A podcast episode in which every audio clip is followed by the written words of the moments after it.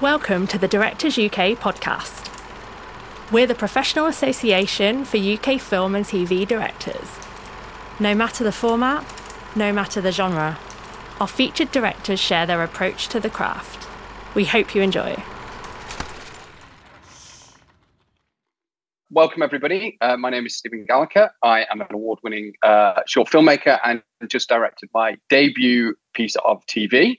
Uh, and over the last year, I have been lucky enough to be mentored by the exceptional Peter Hoar, who has joined us. Uh, would you like me to do your introduction? Or? No, no, you'll you'll have to tell them what mentoring means because I don't know. But but we had some good chat. um, we did, and we we had some great chats. And uh, Peter has just been an exe- exceptional sounding board and guide uh, to helping me uh, secure my first job and um, kind of navigate the going from short film to uh, long form drama. So it, it's just been a wonderful uh, and exciting ride that um, you have been brilliant and helpful on so many levels. Um, so I mean, thank you. You know, well, that. you did you did all the work really, but I think what's key uh, and this is something that probably many members might want to think about or talk about but it's it's that classic thing of like you know you've you've made more short films than i have. I can tell you how many short films i've made. That's zero. And you've made more than that. You've won more awards for them than i have. And and yet there is this sort of brick wall of like well how do i get to do this job that i love on a professional basis and not do it for no money for so long and and you know blah blah blah. So so I always feel that's a, a, a, crying shame. And in fact, something else to talk about. We know in the last week, I think that the long-running show Doctors has been or coming is going to come to an end. Yeah. And that was one of those places where you could go in and, and cut your teeth. So to I did it on Hollyoaks, and um, you know, it is it is a thing and I know that uh, one of our esteemed leaders is taking that on and going, well, look, what, what are you going to do in its place? It's fine, get rid of it if you want, but what else are we going to do to test people out? And I think that's something. It's very, very tricky. And I think what happened for you, Stephen, was a was a perfect, you know, moment really where the people you know were suddenly in the right place to do the right thing and you were doing so well and your your films were doing so well and it all came together but everyone always says and one day you're going to be in this position and you'll be doing these things. And someone will say, How did you do it, Stephen? How did you get to this point?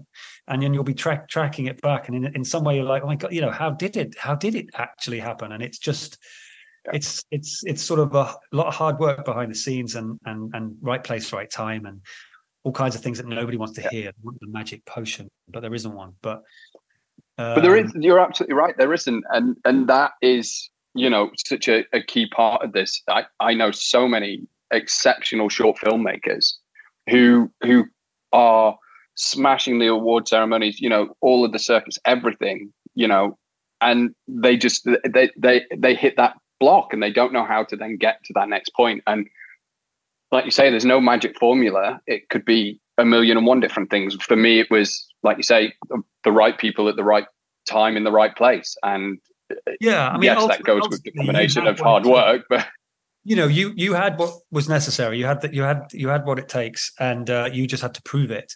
And and there's always this leap of faith.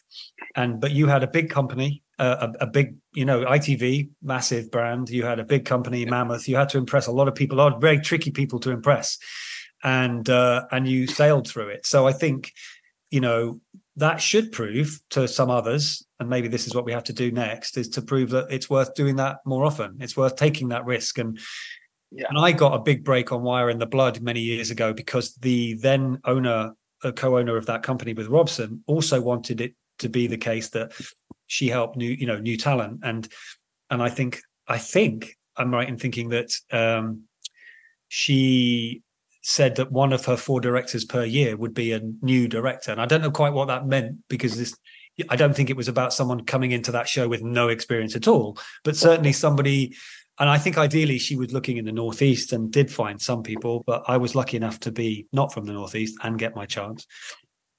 But anyway, uh, we digress. You're here, you're doing the question. We do. Come with it.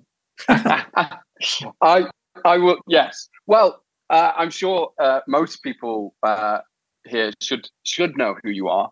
Uh, but if they don't, uh, Peter Hoar obviously directed uh, episode three of The Last of Us, long, long time.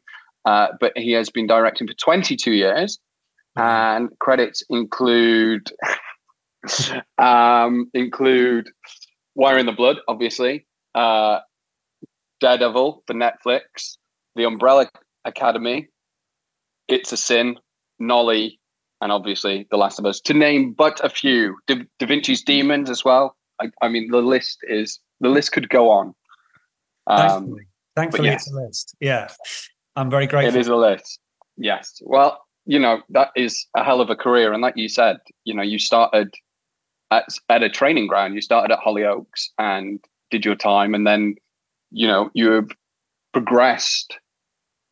And what some people would maybe see as a sort of overnight success in the last couple of years with things like uh, It's a Sin and, and The Last of Us, but that is 20 years of honing your craft to be able to be in that position.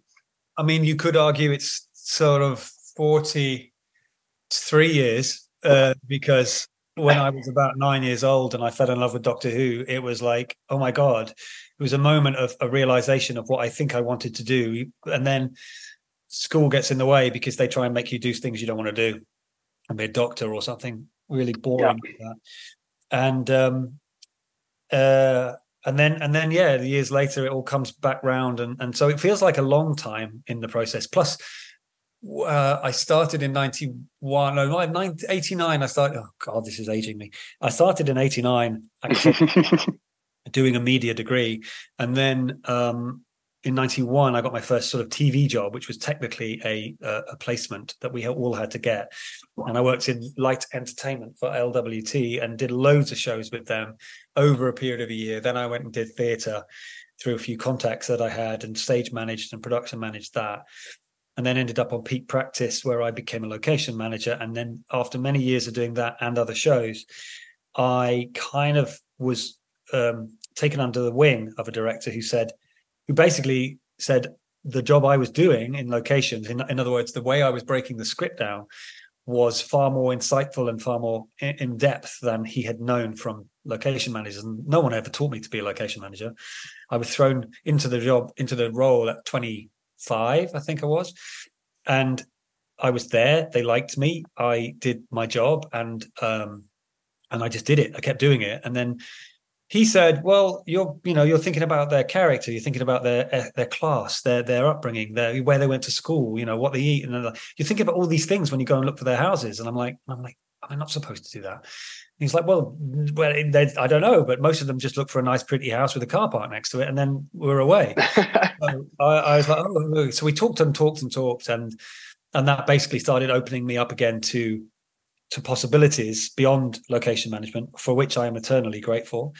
And um, and then I tried a few bits on that show. I directed scenes, and then I took that to Hollyoaks. And honestly, like I say, I, I can't still believe that I was lucky enough to do that because I had no short films or anything. I just had ambition, and I get uh, well. One thing they said, Hollyoaks said, was that I understood the schedule. And I knew when lunch was. And a lot of the people that came on who were film graduates were full of the best ideas, but didn't necessarily know how to get them done in the time and how to communicate those ideas. So we had this sort of meeting of two kinds of people. And and sometimes they were a little bit unfair actually, because some of those people were were brilliant, but it Hollyoaks was relentless and difficult. It didn't take prisoners. So yeah and, and I guess I've been used to trying to do things teleways, telewise, and and and so that helped. And um, I didn't fuck it up, so uh, I got the second. I got a second contract, and then and it sort of all went on from there. Which brings us sort of full full circle to uh, to the Last of Us. Um, and I guess my I guess my first clip, uh, my first question, real question, uh, is did the success of It's a Sin help get uh, The Last of Us, or was it was it not so clean cut as that? It wasn't like, oh, you've done uh, It's a Sin, and obviously the the uh, genre and the storylines are slightly similar and, and fit into a certain world, but or was it accumulation of all of the stuff that you'd done before that kind of helped you get get this well, this gig? Um, I would love to say that they all watched it to Sin and they picked up the phone and went, "My God, we must have him! Bring him to us at all costs." you know, change everything and bring Peter Hoar. He's the one. Uh, uh, it wasn't quite like that. Um, there was another director they were trying, they were chasing, and I'm never supposed to say who it was, so I won't say who it was. But it was somebody that I would have been like, "Oh, him." Uh, so I was a bit like taken aback, but he, he ultimately, uh, that person, is not a TV director, and I think that was part of the reason why they sort of stepped away and went, "No, this probably isn't for me."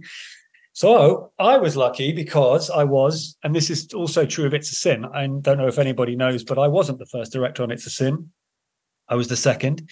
I was, um, I was, you know, they don't teach you this at college about when you should be available, how to be available at the right time, at the right place. But I was, and um, I did have some connections with with Russell, but none from working, just knowing him for years, and Phil Collinson, and they reached out, slightly desperate, which is always a good place to be if you're looking for work. Uh, and I was, you know, Phil just said, "Do you want to do a five part?" Um, well, it wasn't quite like that, but you know, he said, "Do you want to? Do you want to? Are you interested in a five part Russell T Davies?" And of course, I was like, "Yes." Read the scripts; they were incredible, and I went meet met them all, and and then it happened. So but I, I, you know, Last of Us, they definitely knew about It's a Sin. Yes, they did. Um, and people at HBO definitely knew about it. But I think that it was one of those wonderful times when enough people got together at the right on the right Zoom, and and my name came up enough times. But again, talking of fortuity, is that the right word? Fortitude, that's the word I think. I don't know, it doesn't matter. But luck is that I got Daredevil by getting an email that said, if Peter Hoar can get his um, visa and his uh, uh DGA membership sorted out, then we'd like him to do this episode in like two months' time or whatever, three months' time. And I was like, how the hell? And my agent even wrote a, an email with four question marks on it, going, how did that happen? What did you do? And I took me about five years to work out how I got that job.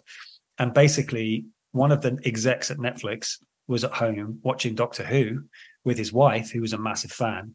They watched my episode of that, and she looked at him. This is why always behind every great man is a great woman, or maybe the other way around, I should say. Um, that's the other way around, but both ways, equally. Uh, that's what I'm trying to say, equality. Um, but anyway, she said, You should hire that man. so he did. And that's how I got that Incredible. job. I was trying to work out whether it was this connection or that kind of Da Vinci's Demons or whatever.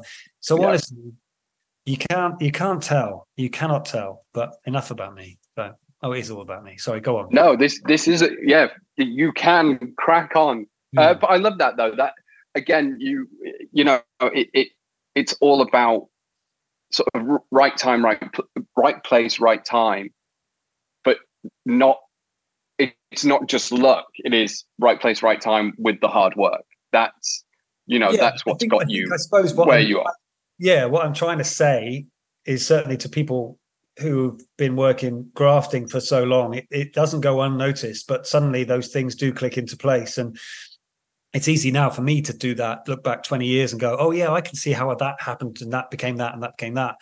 But like literally, my first. Uh, my first BBC job was a show that actually got bumped up the schedules because they didn't like it. So my episodes went to half 11 at night. Nobody saw them. But I went and did a show in Manchester. And the reason I got that job is because the costume designer on what uh, the costume designer on Wire in the Blood was walking past the office of the producer of this show, who was holding her head in her hands, going, I can't find any directors I like. And then she went, he went, Oh, I know someone. I've just worked with this guy. He's really nice. You should meet him. And so I came and met this lovely lady, Kirsty McDonald, still at um, World, I think, World Productions. And uh, I came on and we had a wonderful time. The show unfortunately didn't work, but that doesn't matter because that was one of my again. You know, it's another credit. It's a BBC credit. It was originally an eight pm show. It was a young cast, which is they thought, oh, he's done Hollyoaks. That's great. He's worked with young people. He's working with like Stephen Graham, Christine Bottomley, um, all kinds of great people. Who else was in that show? Who else? Uh, anyway, it was a really fun cast, but it wasn't the right idea. But that was a, that was again. How did that happen? Oh, there you go. That's strange. Anyway, It's full of that. I love that. Well, we've got some clips of uh, The Last of Us, uh, and we talked about uh, a little bit about this uh, beforehand of, of, what moments to sort of show from uh, long, long time. And uh, we've got three different clips that I think we'd like to talk about, and the various different elements of making this this particular episode and how you made it work. also, it's 75 minutes, which I kind of want to talk about because yeah. having that leeway on technically, it's not broadcast because it's HBO, but it's you know it's not a streamer as such. Uh, but having that leeway on that kind of um, show to be able to have an episode that's that's a lot longer than all the others um, I, is something that I really want to talk about. But uh, firstly, I want to talk about the scene with Ellie and Joel at the gas station where Ellie uh, goes under uh, mm. the hmm. gas station and uh, she meets one of the infected, um, which I think is a combination of makeup, practical effects, and VFX. And uh, not only the technical side of that, but uh, the story point of that, because it, you in an episode in an episode that's not really about Ellie and Joel, you have a really significant point in her journey. Mm. Um, spoilers for those who haven't seen it, and you should have done.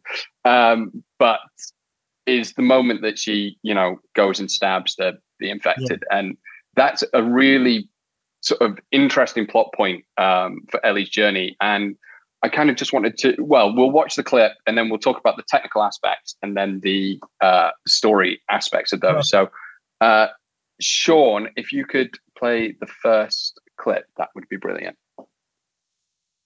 We watched a short clip from The Last of Us, episode 3, Long Long Time, which appears approximately seven minutes into the episode, where we see Ellie enter the cellar and meet one of the infected. It's it's still incredibly uh, frightening as well, which is mm. brilliant. You you and Eben lit that essentially with two lights. The light coming from the uh, from the hole and just to torchlight. Yes. Yeah, I mean that was quite kind of a conversation we started with because uh, you know the tone of well, so we were doing episode four. This wasn't episode three. Uh, full story episodes one and two became episode one. They were edited together. So we were originally episode four, but they had just escaped from Boston.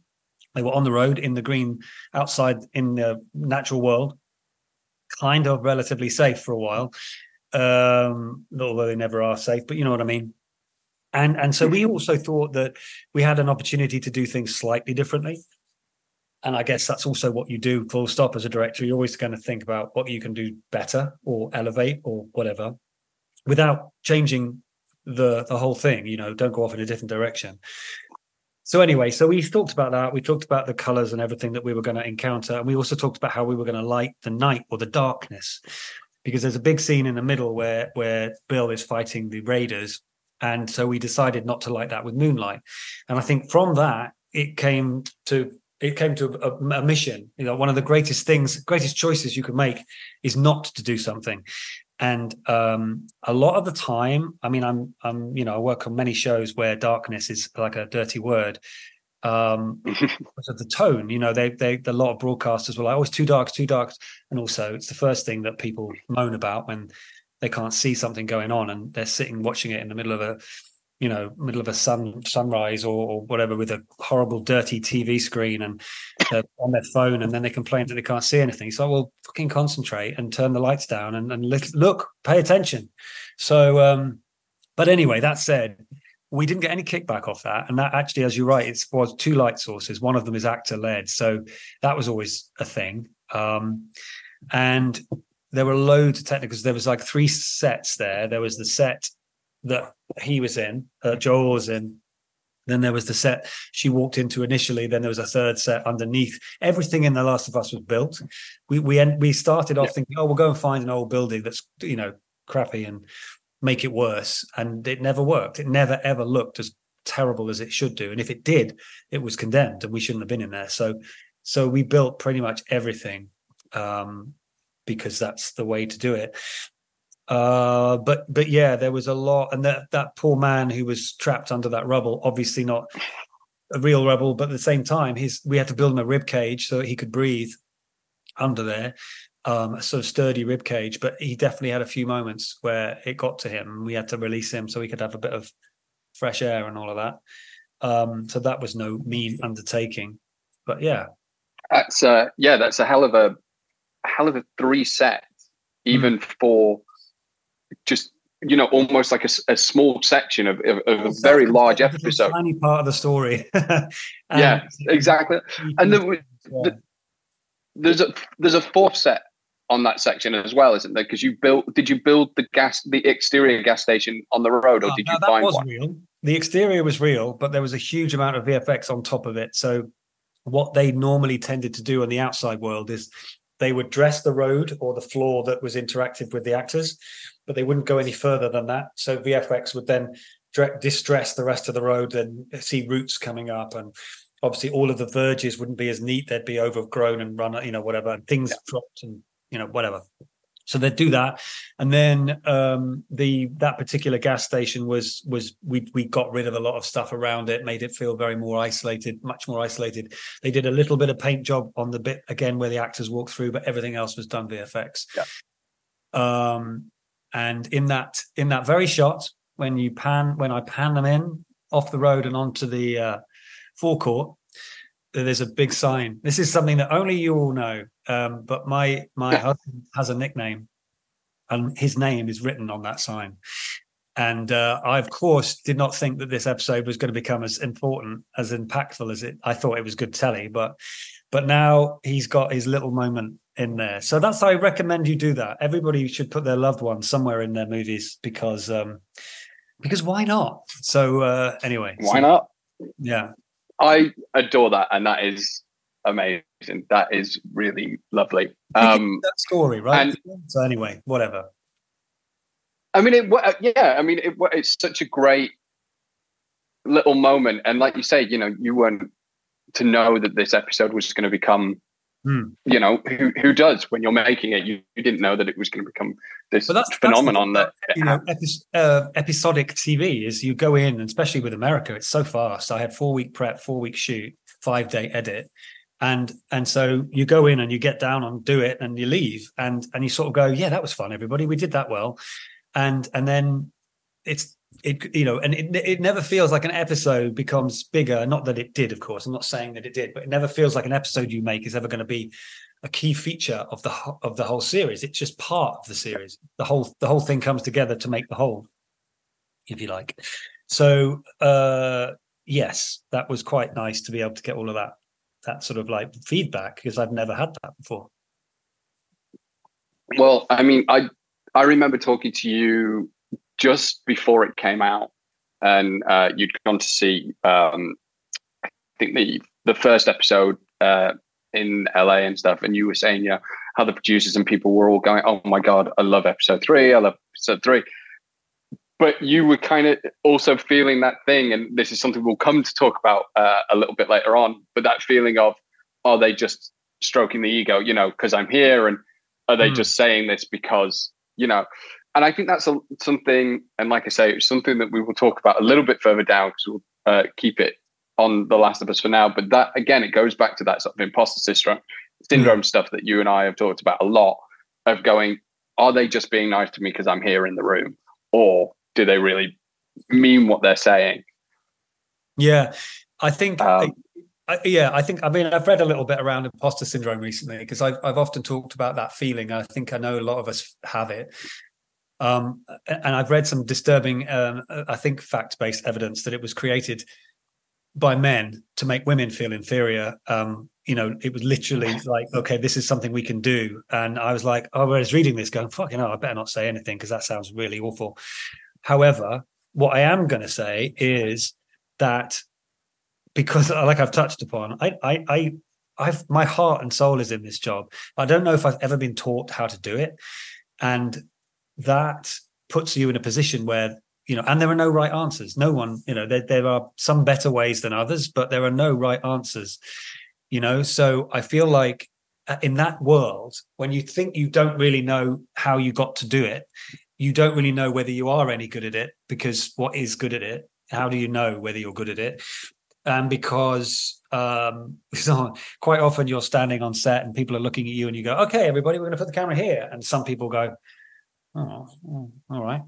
And then you're like, oh God, why was that wrong? That was wrong. God, I shouldn't have put it there. And actually, what they're doing is they're thinking about something else completely unrelated, or they're thinking about, oh, that was a quick decision. They're not normally like that. Directors normally take ages, or so on and so on. And you you're just pushing, processing all of these thoughts, and you're like, shouldn't be here. I know I don't know anything.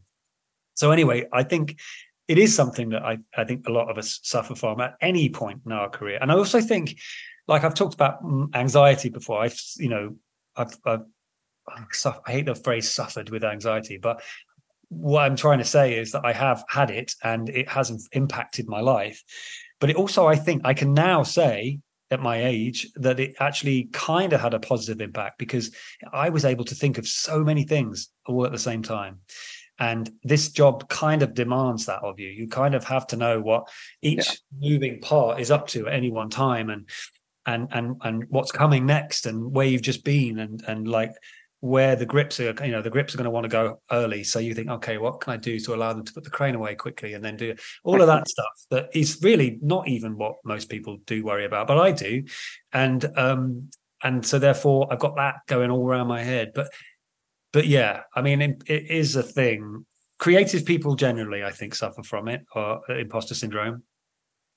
But, uh, but I think that's because there aren't any definitive answers in our world. So so we're like we just have to. I and in instinct as well. We we trade off our instincts and, and um, you get given jobs because of it. And so again, for years, I used to think, okay, which director should I be in this interview? Who do they want to employ? Okay, I'll be a bit like them. And sometimes that would range to David Fincher or to a good friend of mine, Toby Haynes, who was always getting really cool jobs. And I was like, okay, maybe I'll be, be a bit more like Toby Haynes. And um, and you know, funnily enough, I didn't get those jobs because they must have looked at me and gone, "Who the hell does he think he is?" So um, it took me too long to realize that the only person in the room should have been me, and I should have just said, hey, everybody, I love this, and this is how I'm going to do it. If they don't like that, it's the wrong job for me. So, um, but it sounds stupid, but it, it, took me ages to realize that. I thought I had to do everything. I thought every job that came my way should have been mine.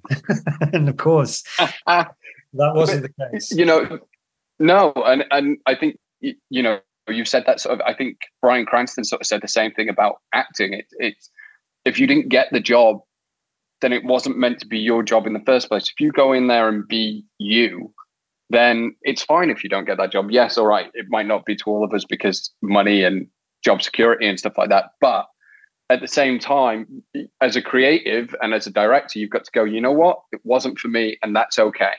Yeah. I will get the next one, and that will be I want to be clear, obviously, in the current climate, it's easy for me to say, "Oh, I didn't get that job. Quick, move on." You know, there's a lot of, of people without anything on their book on their books at the moment, and so I appreciate that this is this is you know it's easy to say, it's easy to imagine, but but at the same time, you can't make it you can't rustle it up if that's not what they're thinking if it's not how they're thinking and it's not what they want to do so um, you do have to sort of pick yourself up and get on and move on. And and fingers crossed in the very near future we'll all be able to do that with with a, a result. I mean i know not everything is stopped. It's not just the americans. The americans don't rule everything but i know that there's a knock-on effect. And so there's a, a lot of yeah. holes in the system. And therefore uh, a lot of jobs that may have been around have been snaffled up by someone with more experience for example. So you know there there's that to think about. So you know the rules are always changing. Um, and my 20 years getting here are not going to be the same as your next 20 years. It's all different. You know i didn't have street did i have streamers? God i'm just trying to think now. Did i no. start with streamers? I can't have done could i? Uh 20 2002 no that was way before streamers. So um trying to remember the first year for netflix house of cards i don't remember when that was. Anyway whatever well, back back to the Last of Us. Um, this this particular this scene and and uh, you know you touched on the practical effects of um, the infected in under the under the rubble and and the the set builds. But in terms of story, you you really had uh, only two moments with Ellie and Joel in this episode, in this massive episode, which is all about Bill and Frank, but kind of says a lot about Ellie and Joel's relationship moving forward, but you only had the sort of bookend of the episode yeah. with them, and within that, you you, you do hit upon a, a very big change in in Ellie. It's the first time you see her. I'm sure it's the first time you see her kill somebody. Um, yes, I think it is. Like, I think it is. Obviously, think, yeah. in her life, it's not because that's what it's referring to. You eventually, there's a whole episode that goes back and explains why she feels the way she does um, about the. Yeah. So yeah, but um, but it was and, and another interesting fact is that those two had literally just got to know each other because we shot the episodes out of order so as i said i was episode four episode one had been shot ellie wasn't in. Episode two was ellie's first scene scenes. And then episode three was shot after me. So literally they'd done about two or three scenes together where he is literally in character going i don't want anything to do with her. Get rid i'm not doing this job. It's a stupid job. And then they walk away. And then it was me. Then then i picked them both up and it was like they had to imagine what episode three could have taught them. And um and sort of like head into episode four. And i kind of think that worked in their favor because they were literally finding their way together as actors. And and i know yeah. that whilst they still had respect and love for each other at that point what they ended up with was so much bigger and so much more more like you know caring and adore adore each other. But they were finding their way. And i you know um, it was just wonderful to watch and so yes you're right i had two kinds of films going on one with their relationship and there are key moments there's that one where we see a bit more about her and um, also little tiny things that i loved about how he isn't, and this is from the game, he's not. He may look Pedro Pascal may look like a hunky, modern, like fifty plus man. No, he's not even fifty. Don't tell him that. Um, but but he's he's been on the road for 20 years and he's achy his bones are screwed he's been in yeah. fights he's got cuts he's got thing you know he's got scars and so there's moments where this big heroic, heroic figure sort of bends down and goes, "Oh God!" And it's that's in the game. That's a great part of of, of yeah. Joel's character. So we had that. We had lots of little bits like that, but we could also start you going, "Oh God, this is this is what's going on," and this is who they are really behind all of that. And then uh, one of my favorite scenes actually is one where she reads the letter at the end to uh, Joel, and it's the letter from Bill. And it's I, honestly, it couldn't have been better because you hear Bill, you can see and hear Bill in the room with the little and the way she does his laugh and all that kind of thing. She gets so much into it, and but underplays it still at the same time. And and and he doesn't do he doesn't do a lot. He really listens. And I remember thinking, God, should I ask for more? No, well, you know, it's fine. I, so, oh, and then of course you get back into the comfy edit, and you're like, Jesus, it's like really powerful. So, um, so those those two moments are really really special for the series, and uh, yeah, and lots of people ga- uh, lots of people joked in the game. Bill's town is literally the, the, the level where you go and get a truck. That's all it's for. You meet Bill and you yeah. kill loads of infected, and you get a truck, and then you're into the next level of the game because you have a truck and and lots of people are going you're just supposed to get a truck we're not supposed to be bawling our eyes out because these people we love are dying we should just go and get the truck so um, that was fun yeah well that i mean that is something to for um, craig and co and your, yourself to have created something so brilliant out of out of a side quest and you know for two characters that i don't even think you you, you you really get to know or see is phenomenal. And and obviously, you know, Murray and Nick are sensational. And that was something else I wanted to ask. Go on. Go on. No, no, no. You I was going to ask. You're asking the questions, not me. I was going to ask, in terms of it, did you have a lot of say on uh, Nick and Murray, or was that was that Craig and um, um, Murray was already there. So I arrived and Murray was in place because Murray had links or Murray had friends at HBO. And HBO, you can always trace the, they love, they're very loyal. Fingers crossed, but they're very loyal because they they remember their friends and they're like, oh god, we just worked with this guy, he's amazing. So they knew the script, and they just worked with Murray on uh, a completely different thing, uh, White Lotus, but they loved Murray, so they said you should to, to, to Craig. They said you should meet him. And he did and he went this is perfect. You're right. This is just who frank should be. So yes that was done. Um, and then there was another actor involved uh, who was going to play Bill, a British actor called Con O'Neill, who also had worked with HBO and Craig in Chernobyl. And actually, years the year after, I got to work with him in Nolly. So it kind yes. of like full circle. Who he's yeah, phenomenal as well. Oh, wonderful, wonderful, wonderful, very gifted, talented, lovely actor and um, he couldn't do it because of COVID. So not not getting it, but his show got it, and uh, it pushed their dates back. And then it, it was another HBO show. Uh, flag means HBO Max. Their flag. This flag means mm. death. Their flag means death. One, yes. one of them. Um, so he couldn't do it. So we had to recast, and we had about two weeks left, and we all sat around. So I did have some say at this point, in the sense that a lot of names were brought out and we had started the journey by saying that we thought we would should cast uh, a gay man in a gay role. And actually, of course, you can have that. It opened a lot of conversations, actually. And I still continue to have those conversations about the suitability of that, whether that is the right thing to do or not. I think, I think we did look, um, we didn't find there weren't many again at that age range there's not a lot of people who are out and also of a certain type and you know uh, big enough let's say and, and and hbo really wanted a, a, name. They wanted a they wanted someone who could make a bit of an impact. They always do. And anyway so we we went off of that and went to uh, obviously notably straight actor nick offerman but, but but what we actually realized is that bill's not gay i mean bill has a love for for Frank uh, uh, that he hasn't ever found before. He's never experienced. He's buried it so deep.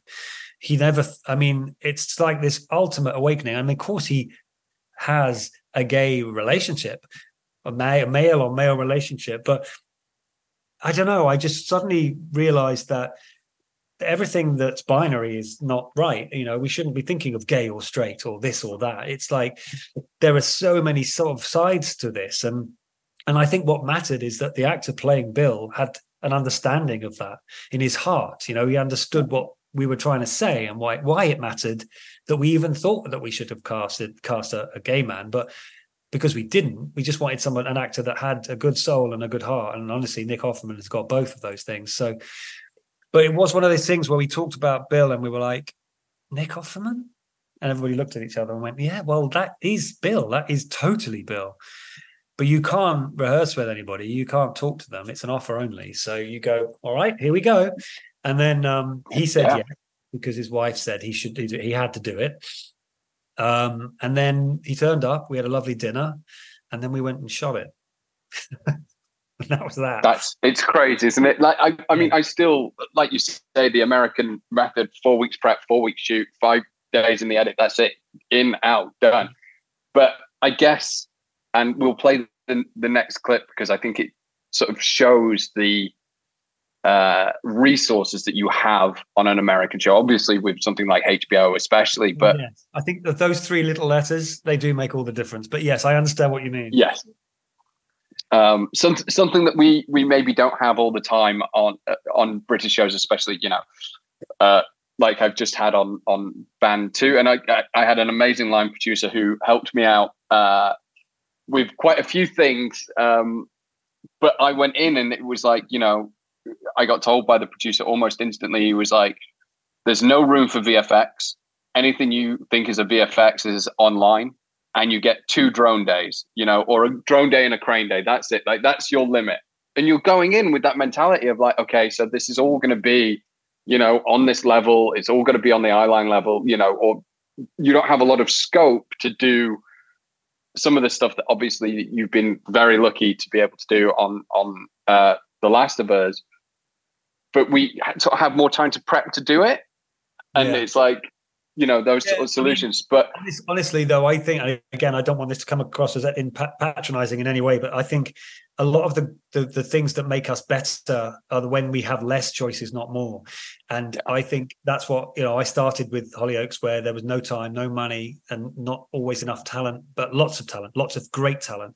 But sometimes some of those beautiful people needed a bit more than the others. There were some great and some not so great actors but but you know it was like quick go do it no too slow good move on no cut that whatever you know and and you're like you've got to think really really fast Um, so so I think that kind of helped going on.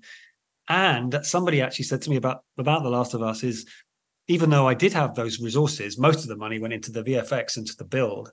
But in terms of the camera, I don't think I did anything particularly dramatic. There was one crane shot that we actually t- cut out in the first place. Um, I thought it was cool. It was just basically taking Bill. There may have been another one actually thinking about. It. Oh, there was a drone, wasn't there? But that's that was when Bill had finished his fence, so we were trying to see the fence. Um, but there's yeah. a crane that pushes over the top of the fence as Bill goes out with his gun to meet Frank, although he doesn't know it is Frank at that point. And I liked it because it showed you the going out past the the safety gate, you know, out into the wilds. Um, but the one of the remits for for Last of Us was that it was all handheld, and as uh, well, I was going to say as anybody knows, but as I I certainly know, there's nothing worse than being told you have to do something all one way. So yeah. um, I was always thinking about ways I could change that up or, or justify it anyway, that shot ended up back in, so that was cool. And um, we the handheld because handheld can really draw attention to itself, and uh, when it, when moments are incredibly still, and and I think that's a mistake. Um, so what we did is we literally.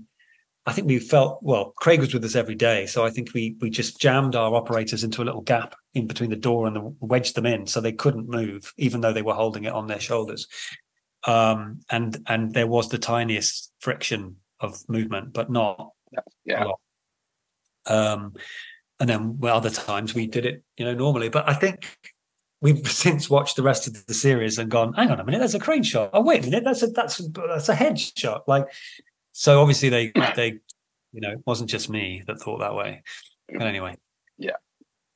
Well, let's watch uh, the second clip because it's one of my favorite moments of the episode and I do feel like it's become a bit of a signature of yours. And I know that it's oh, you've told me it's not a oneer; it's actually three shots. Uh, but but yes. uh, hidden cuts. But I and I know that you and I have talked about this a lot. That you sort of don't feel almost like you have a, a signature. But then I watch stuff like It's a Sin. I watch stuff like Nolly, and I watch The Last of Us, and you do love a oneer. You, you know, uh, mm. Russell's not in the room, so he won't tell us off that uh, he likes to cut into them. But you like a nice, long, continuous well, shot we'll to tell story about, we'll in a more interesting one. Really complicated the relationship with the one after the clip. right. Well, Sean, if you could play the, the second clip, that'd be amazing. Thank you. We then watched the second clip from The Last of Us, episode 3, Long Long Time, which appears approximately 43 minutes into the episode where we see the raiders arrive and the action that ensues. First of all, I definitely don't remember as many cuts. I, yeah, it's quite clearly not a one shot, but why it's important to say it is that it was conceived to be. Um, it was conceived to be a shot that took him from the stairs coming down into the, the parlor. He finds the gun.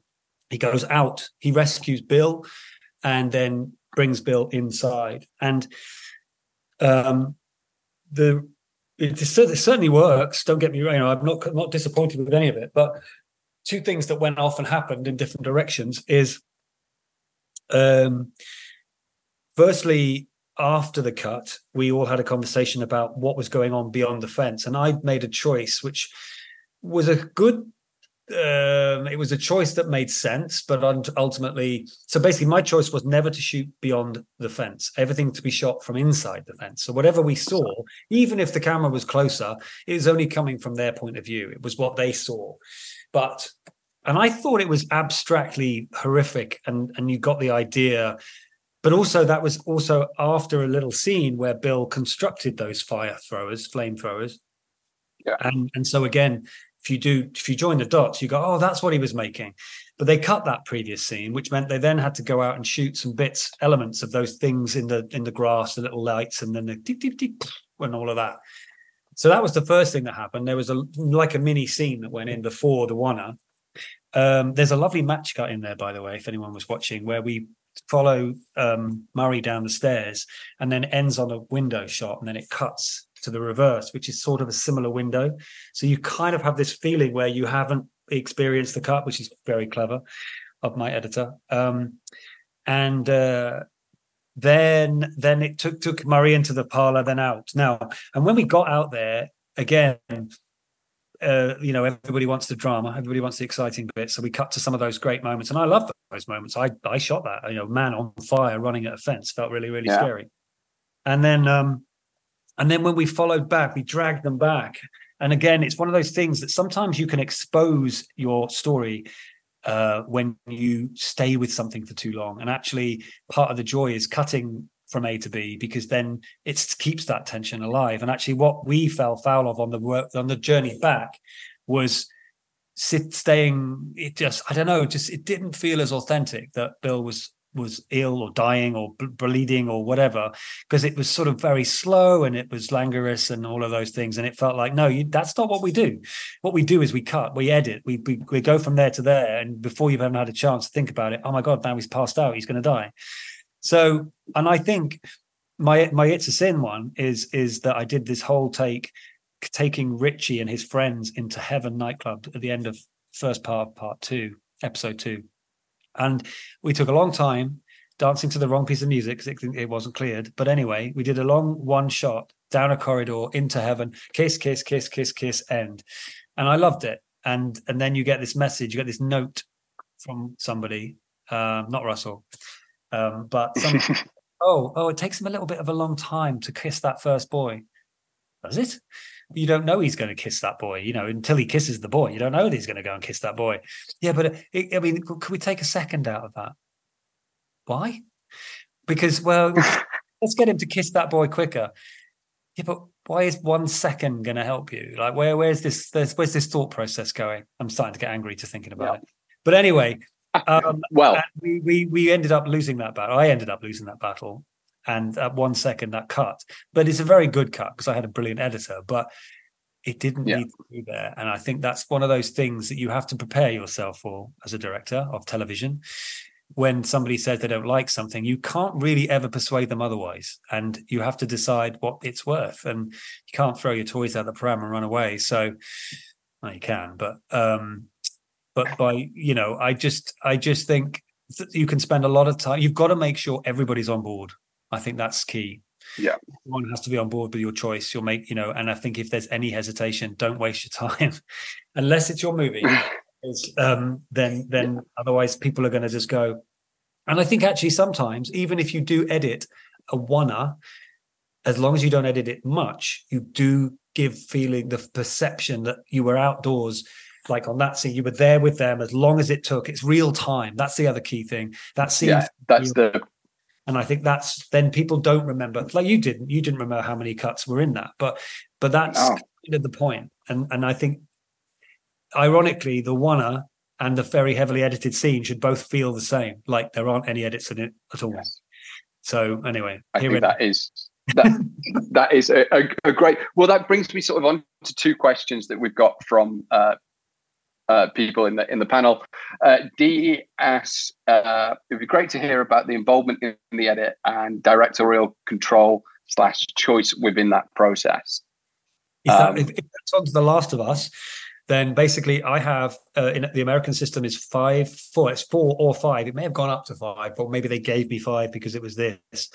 But I had five days um, with my editor. That was after a, a, cut was already put together. And one thing they have there as well, they have bigger bigger teams. So they had a visual effects editor, they had a music editor, they had assistant editors, and uh, they're themselves. And so when you get that cut, it's very very thoroughly polished.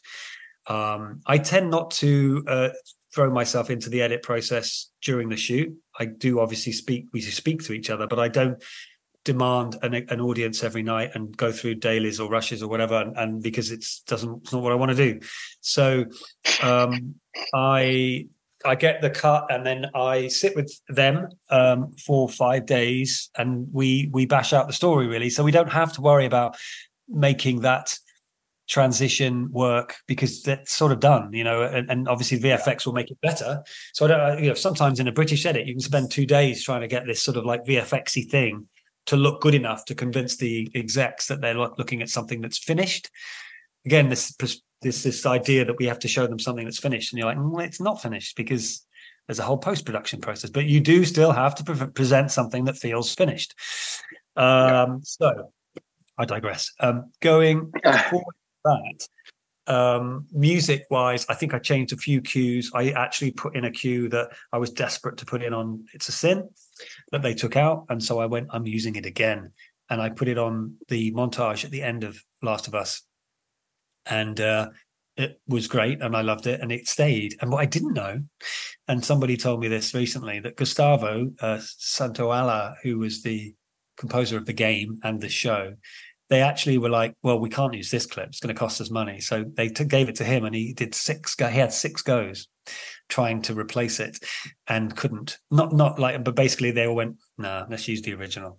So it just goes to show they go through all that just because they don't want to spend a few dollars on an amazing yeah. piece of. But I can say that now because it worked. But if it had been a terrible disaster, I would have obviously blamed some. Um, obviously, yeah but no, uh, I love that. And then go, going back to this particular sequence as well. Um, somebody, uh, George is asking, do you storyboard? Uh, with some people, uh, something more people centered like this episode, the storyboards. Um, the, our storyboards part of the process uh, as much as something with action. So, did you storyboard much of the rest of the episode, or was it just action pieces? And did you storyboard them? Um, I'll start by saying I hate storyboarding. Um, and I will avoid it at all costs. And now maybe that's part of the imposter syndrome thing again, because I don't want anyone to know what I'm thinking. I feel, I feel like I'm able, capable to uh, to know what to do when I see it, and I can make very quick choices. And I always want to know what the actors are doing and how they feel and how they fit in and how they feel that they fit in to the world around them and so I don't want to be prescriptive in that way. It doesn't suit my brain. It doesn't suit the way I I feel my way into these things. Now, obviously, that's fine for for, for people sitting around talking, but then there's action. Um, I I'm recent. I'm on a show at the moment where it's full of previs, and one one interesting thing is there is something there is something to be said for previs, but it's more of a technical thing. I think instead of a talk, I don't feel it's a very good storytelling device because you unless and this is what we're finding unless you're in the Marvel universe, where you could spend a month sitting in a previs room working out exactly what you need to do. And that's even before they build the bloody sets. So then they decide right. from the previs how big the set needs to be because they go, oh, well, actually, we should be bigger. Whereas on this show, we have already built a set and then we previs within it and then we realize it's too small and then we had to think and actually that part doesn't work and that part oh can you add something here whatever but but it yeah, again, not enough time, overly ambitious to do things like that. So I think storyboarding work if you if it works for you, do it. But I think it's a time sap. And I feel like yeah. that if I can explain myself enough to people, like I don't think a storyboard would have helped me to shoot that scene that you just saw. I don't think so. I think Eben and I had to make it, make a, a, a choice as to how we were going to light it because there would be limitations as to what we would see. So we we uh, added the lightning. It was supposed to be raining anyway. That was always in the script. So we went, okay, great. Well, let's have some lightning, and then every now and again, the whole thing gets lit up. Yeah. Flame is the other thing. Again, you can't. It's it, it's only a few shows will allow you to light an interior set with flame and water and flashing lights. So, um, and that was the bedroom. That was all inside. And then on the uh, from the stairs out. That was all. We we got them to build the interior stairs and front room on on set on location, so that we could do that shot. Uh, and then obviously water wet down is good because it reflects everything. So you know you're adding and adding and adding. So anyway, why are we doing that? So I, I again I just explained what we were going to do and how we were going to do yeah. it. And going to see. Um, yeah, I think if people don't get what you're saying and you can show them better through a, through a storyboard, then fine then then fine. But um, and I'm not one of those people who tends to go in and and says one thing and then does another. There are no real surprises, but but there's other than those that come at us anyway on a daily basis. When an actor turns up yeah. late and you're like, oh great, okay, I can't do that and that, so I'll do this. Um, I kind of think that's where some of it, some of my annoyance with storyboarding comes from. But anyway, does that answer well, on, on your I think so. Yeah. I mean, yeah, I think it, it did. If you like storyboard, storyboard. You you are you're you're I, I feel like you're much better at communicating through words anyway. Um, not that I've ever I, seen your drawing. I, so. stupid, I'm a uh, stupid person. Stands on the on the recce and sort of acts things out and goes, "Well, they're going to come running here and whatever," and I get overexcited. And I think I think look, w- what we do is we have to convince everybody that our way is fun and probably the best way. Not that it's the right way, but it's probably the best way. And I think if you can do that, then people come to you and come up with either ideas, they help you, they bring you ideas, they whatever, blah blah blah. Um, you know, and I, I don't know. I mean, I'm trying to think of a time. Prevising, as I say, is quite useful because you're working in a three dimensional space. So you've got all the heights of the set, you've got the heights of the props and all of that. So, and you can put a camera in it and go, oh God, this set doesn't help us because there's something in the way. So you that's really useful but are not in terms of a moving storyboard, as in a proper previs. It's yeah. more of a tech viz. That's what I think is quite useful about that process. But in terms of watching the story go by, a lot of people are like, "Oh God, that does. Ooh, is it going to be that slow?" Well, well, no, it's not going to be that slow. But um, just wait, leave that to us. But again, we're leave that to us, and we'll we'll make it. Yes. Yeah, but um, we're talking about a lot of people's money, and they want to make sure that their yes. money isn't going to be wasted. That's that's what it comes down to. Absolutely. And then uh, Paul's asking, what's your approach to working with actors, and have you any preferred go-to tools to tweak a performance? Which is something I think you and I have talked about quite a lot actually before. Um, and you said one of your favorites is action verbs is uh, something you quite like. What did I say? action verbs. I'm sure we talked about that. Did I? Go on, tell me about it. Oh, God. Um, I'm trying to. I I. Well, I can't even look, explain myself. I, mean, I, I don't know. I think my go-to is to listen to them. My go-to is to ask them questions, to speak to them, to make them feel encouraged and, and, and enabled. And you would be surprised how little that seems to happen these days. Um, and I, you know, a lot of people are scared that actors are, I mean, I, I, worked with the great David Morrissey, and he is the great David Morrissey. But I was always terrified if ever started walking towards me across set. I was like, oh my god, I bet, I bet I'm not going to know the answer. And and I mean, he was so fiercely intelligent, and he was pulling the script apart, and it was it was brittle. That was the truth. The script was did fall apart. And and so what, a lot of the time you're like, yeah, David, yeah, you're right, you're absolutely right. Okay, what should we do? And uh, and we would fix it. But I mean, there were many times when I felt like the actors were coming to trip me out. You'll often get told the story, oh, be careful of that one. That if they see weakness, they're yeah. going to come, they're, they're going to test you. And a lot of that's actually bullshit. A lot of it, they they're as scared as you, if not more so. They they, you know, my first day with Brenda Blethyn, and she's the most adorable woman in the world. And I felt like she was getting a bit tight and a bit a bit uh, worked up. I was like, "How? Oh my god! Oh my god! Oh my god!" And all of a sudden, I said, "Oh, why didn't you do this?" And she went, "No, do. I'm not going to do that." And I'm like, "Okay, okay. Let, well, let's let's not do that. Let's move on." Blah blah blah. And then she would go, "Oh, you know what? What was that? What was that, Peter? What would you say?" I said, "Well, what, what if you pick that up and go in? Oh, yeah, yeah, I'll do that. Let me try that." And then suddenly we were best friends, and it was just like I know we all get that moment of feeling I don't know, inadequate or, or, or, incapable. And and I think your actors need to know you're a good captain. So I think speaking to them, listening to them, comforting them, telling them they're good, tell them they've done a good job.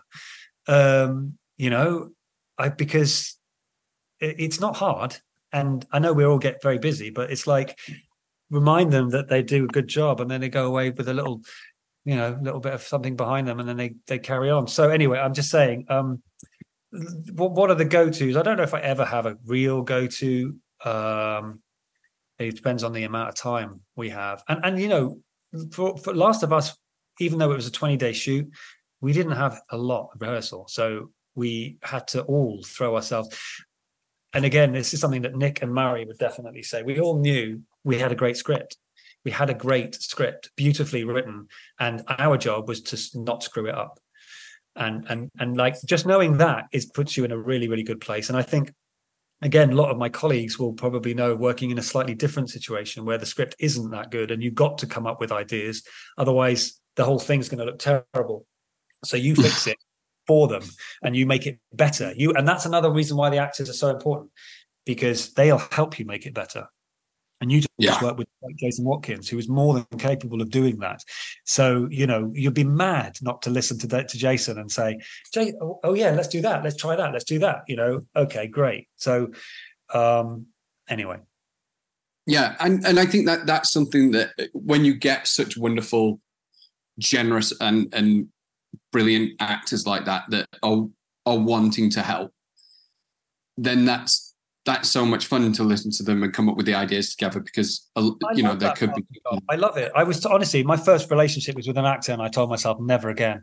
Um, but I love working with actors. I find it invigorating. I want them to be challenging and try things out and be, you know, question because it's not a threat. It's not coming from a place of, of trying to undermine you. It's like, you know, they are the only person that ever sees the character so so straight lined as, as as that. You know, you're looking at all of it.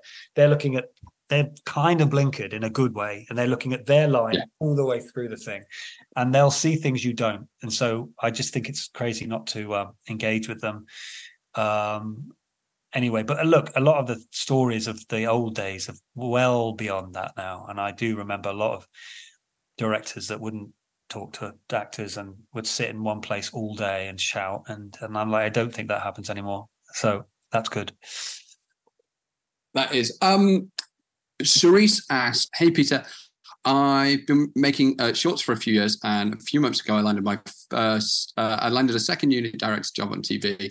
How can I make sure to impress? And what advice would you give to a new second unit director?" I'm sure you're going to impress regardless, um, because you got the job and they are already invested in you. You did enough to get the job, and they must be like, okay, cool, great. I think second unit directing again is is what a really tough job because you've got to take on a tone that you didn't set. So you've got to look at the material and go. Sometimes you've got to look at it, Stephen. You've done this, and you might look at it and, and go, oh, "I wouldn't have done it like that." It feels a little. I, and you could easily say, "I think I can do it better," and that's where you shine as a second unit director. Don't be afraid to do it better, and then they'll look at it and go, "The second unit director's work is better than the main unit director's work." What does this tell us? and then you get the job next year doing the actual first know directing so i think you know you've got to be you've got to make yourself invaluable and and uh you know you don't want them to to lose you really it's like you know it's a hard job second unit directing i would definitely say that and and uh and you feel i don't know stephen you can talk about this more because you have done it more than i have so you know what do you think um, I think, I mean, it is that sort of thing. You say, you know, they're already impressed with you. All you have to do as a second unit director is make sure you. It's a lot like shooting main unit in terms of the things that you and I think about a lot, and I think that comes from our background of starting in locations and ADing is make sure you shoot it on time don't overrun, especially if you're second unit. Do not overrun. Like, do not overshoot anything. If you're given something to shoot, you know, shoot it in the way that you would shoot it, but don't overdo yeah. it. Don't do a hundred takes.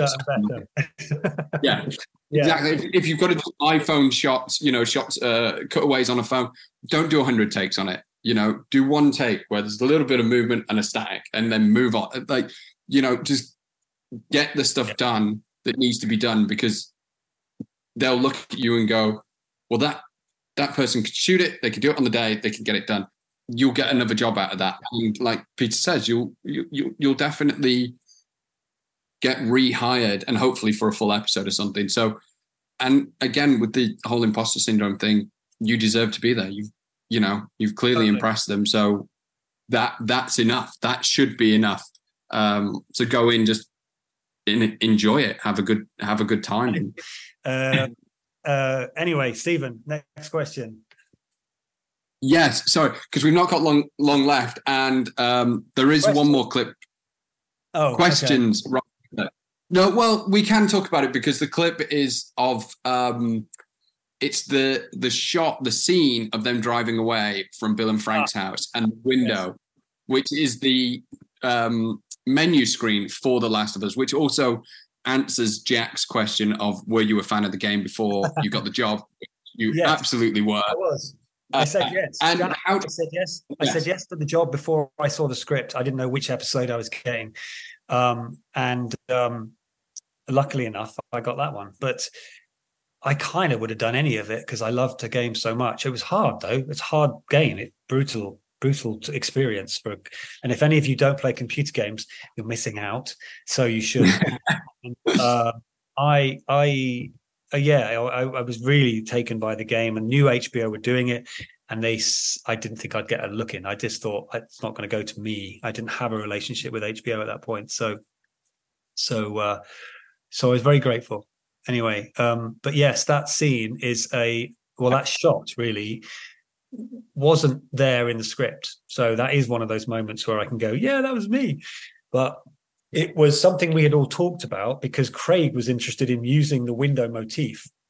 And he thought maybe we'd all go and shoot a window on our episode and then our hbo could use it as a menu screen for each episode. So you press on it and then you go to the app and that became technically way too difficult.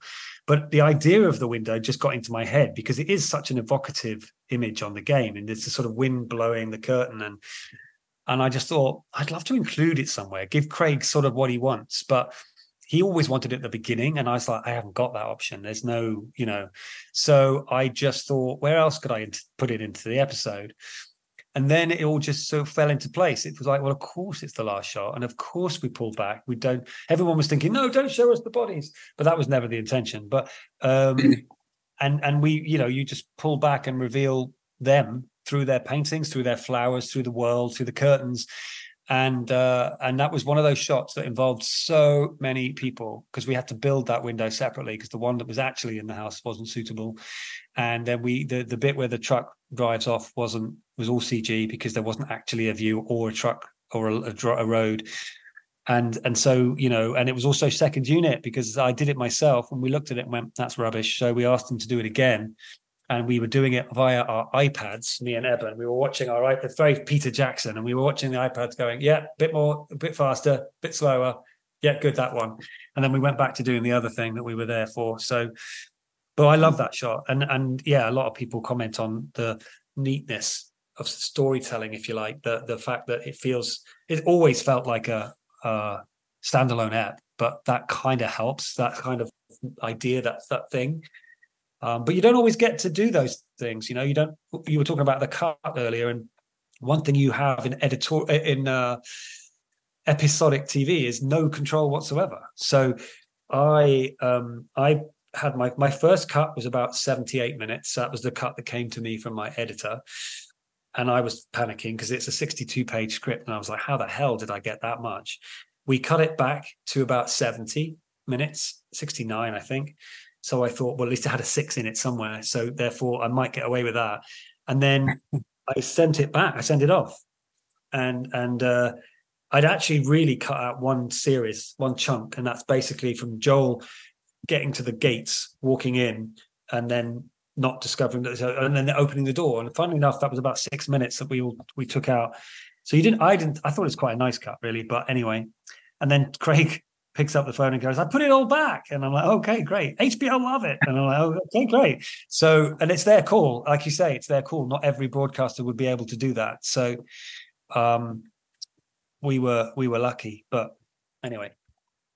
I guess that kind of leads me on to uh probably the last thing we'll get to kind of talk talk about um because I, I mean you and I definitely carry on chatting about everything, but uh, people people have things to do, um, and I'm sure you do as well. But um, the what I was going to sort of talk about uh, lastly was that kind of broadcast to you know when you finish your cut, and uh, obviously on American TV it's much faster. You finish your cut, you, you are off, you're gone. British yeah. TV, you have a longer doing that and and everything else. And how do you find having to sort of, as they say, kill your darlings and feel like you're still maintaining some integrity on your vision for that episode compared to what maybe because it is very different between episodic TV and film. It's like, and you know, you've always said, you know, you're an episodic TV director, which means you can turn your hand to pretty much everything, but well, you do well, I mean, have a voice and a style.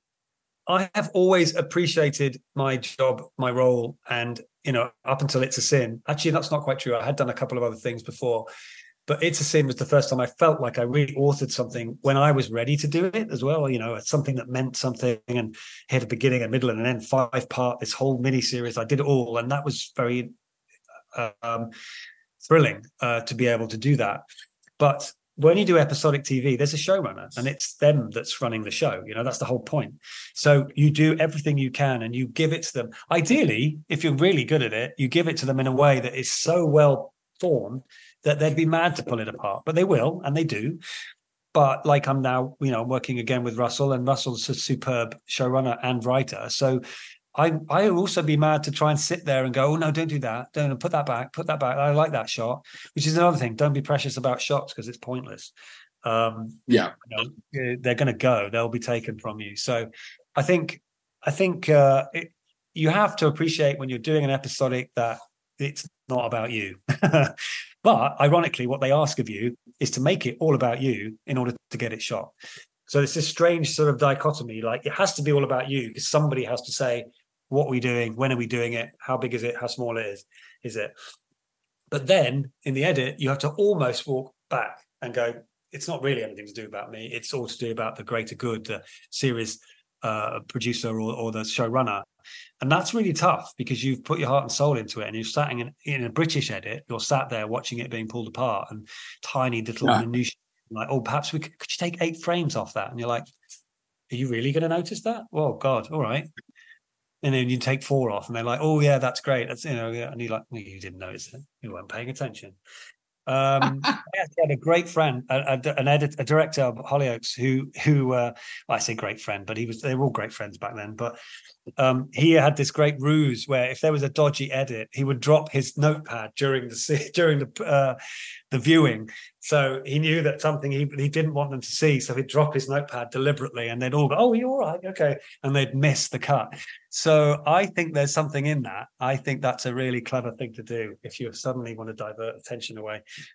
Uh, that, that I, is great. Other than the um, other than the fact that this these days it's all sent by um, media shuttle and and you well true no one a convenience so all you get is the abusive uh, emails where they say oh well done the shit sandwich as they would call it where they say oh wonderful we love your work here's three pages of notes and then at the end oh it's just to say we really love it oh, what about the three pages yeah. of notes yeah, we really love it, except for all of the following. And you're like, hang on a sec, that's my entire episode. Um, three seconds.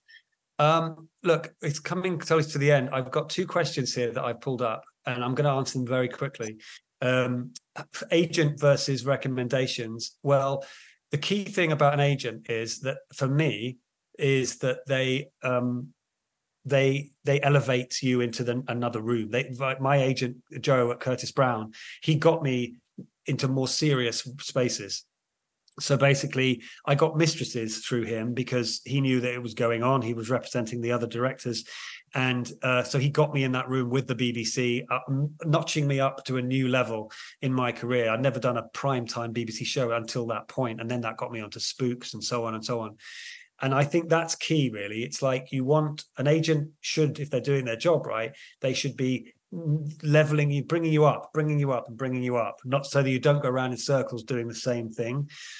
And and I think that's the difference really. And, and yes, you do get most of your jobs because you've met people or you, you or your reputation precedes you. But um, but I think the agent thing is is something when it works, it's something to cherish. It's a, a, good part of the process.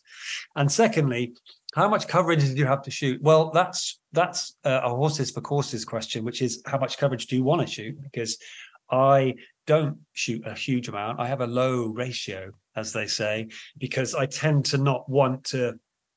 Well, here's the here's the angry response, which is the more you give them, the more they'll use. So if you give them lots of options and cut here and cut there and another angle, they'll they'll do it, and then you end up with something that is is uh, is is unfathomable. So I tend to be very um, clear about how I do it, and and you know the min, you know all of our great favorites. So you know something that develops a simple shot, a bit of Spielberg here and there, a bit of Fincher with a like really you know, fixed camera, and, and then you know a bit of all my favorites really, and and then two or three or four shots that that tend to fit together the right way, and and then you then you go, and and then if you you can edit them different ways, but ultimately it kind of looks like you've made a mistake if you edit it in any other way. So, but famous last words, they will screw it up if they can. So, um, but coverage, yeah, I tend to not shoot huge amounts of coverage. I tend to um, keep it simple. Lovely. Well, I think that, I mean, unless anybody else has one last question, I mean, They're probably all waiting for you to say, "Do you have any questions?" And then, and then we'll get more. But they might also be bored. They might also be so bored sat here for this whole time. Listen, listen I mean, yeah. I, I, I've not been bored, so I'm happy. Well, that's okay. Um, Paul says, guys, that's, that's, great. Thanks, Paul. Oh, two questions. We're not bored. Film or digital, says AJ Sykes. Um, I guess is that is that me choosing, or or is that for Last of Us? Are you asking me what we shot on, or uh, do you want to know what I would choose if I had the choice? I'll ask the, I'll ask that question. Uh, yes, you choosing. Okay, I would choose. Oh God, I started. I was very lucky when I got to do big TV after Hollyoaks. I worked in 16 mil film on a number of shows. Spooks was 16 mil. Mistresses was 16 mil. Um, five days was 16 mil. God, loads of them were, and I loved it. I loved it, and I remember a conversation with the BBC HD department, which were trying to force themselves onto so many shows at that time. And we were all going what why why? And they were like you've got to make it you've got to shoot it this way. And we were like and that was mistresses. And it was you know with respect to them, it was women of a certain age who were terrified of HD because it looked so awful back then. It looked so garish, and they were like, "We don't want to go and do that show and look, make it look. We we love what we've got. We want it to stay this beautiful." So we had a big fight about it. And but one of the things, one of the lies they were spreading was that uh, 16 mil wouldn't hold up, and of course it's a complete line it, it, would and you can go and use it right now there are many films actually out right now who were that were shot on 16 mil and it, obviously there's a grain thing but it's so beautiful and so i think we should yeah we should shoot more on that um i guess i would choose film but i'm not afraid of digital either so i guess that doesn't really answer the question. um, did Peter get to choose which episode? No, I didn't. Um, they chose it for me. So there you go. Um, and how did I feel about the the praise Spielberg gave the episode? Well, um, they were. I was very excited. There was. I, we all got an email from Craig, and so literally myself, Nick, Murray, Eben, and uh, Craig all sent this email around that, that Stevens uh, Stephen has sent via his assistant to us, and um, middle-aged men were sort of you know geeking out about this thing like because who doesn't who wouldn't be excited? I mean he literally said the directing is off the scale and i'm like okay i'm going to die tomorrow now because i can't that's it retired done. get better than that right? So so um but unfortunately I, I have to still work and i have to try and make it as good as that again. So um yeah, no pressure. But that was just a, a, an incredible moment. But look you know he was like everybody else. He um he got on board. And I think you sometimes are lucky enough to have those moments in your career where people get on board and and and the whole not world, but a lot of people watch that show and and and um and actually it's a sin. I remember a lot of people tweeting about it's a sin. Kathy Burke said lovely things about me and and that was lovely to hear. And um uh, Michelle Visage. I mean, that's no, you can't get better than Michelle Michelle Visage talking about you on on Twitter. So, um, yeah, as I say, I probably achieved everything, right? So I should give up now. Give you a job. This is it. This is this is the last interview you get. This done. This is it. Retire now. tomorrow. Yeah, I'm retiring. I actually think I'm going to go. You heard it here. Yeah. no, well, you're obviously. Um, I think just just to finish, obviously it's out in the papers, but you're excitingly off to do Doctor Who, I see which is I'm doing it right now. Series um, series uh, two of the new incarnation. Technically, that makes it series 15 of the newest thing, uh, which is not broadcast till 2025. and I've never had that before. So um, yeah, you won't see it for a very, very long time. Peter, thank you so much. As always, always a pleasure. Stephen. I'll do it in person with you sometime soon um, when I'm not in Cardiff. Um, although you you said you were going to, did you say you were going to come and see me? I would love to come and visit yeah, if I can. Okay, go on. We're cool. going to work that out. Okay, good. Yes, we will. Thanks, everybody. Thanks, guys. This podcast was recorded at a Directors UK member event. You can hear plenty more directors in conversation by subscribing on the usual streaming platforms. Follow us on social media and find out more about us at directors.uk.com.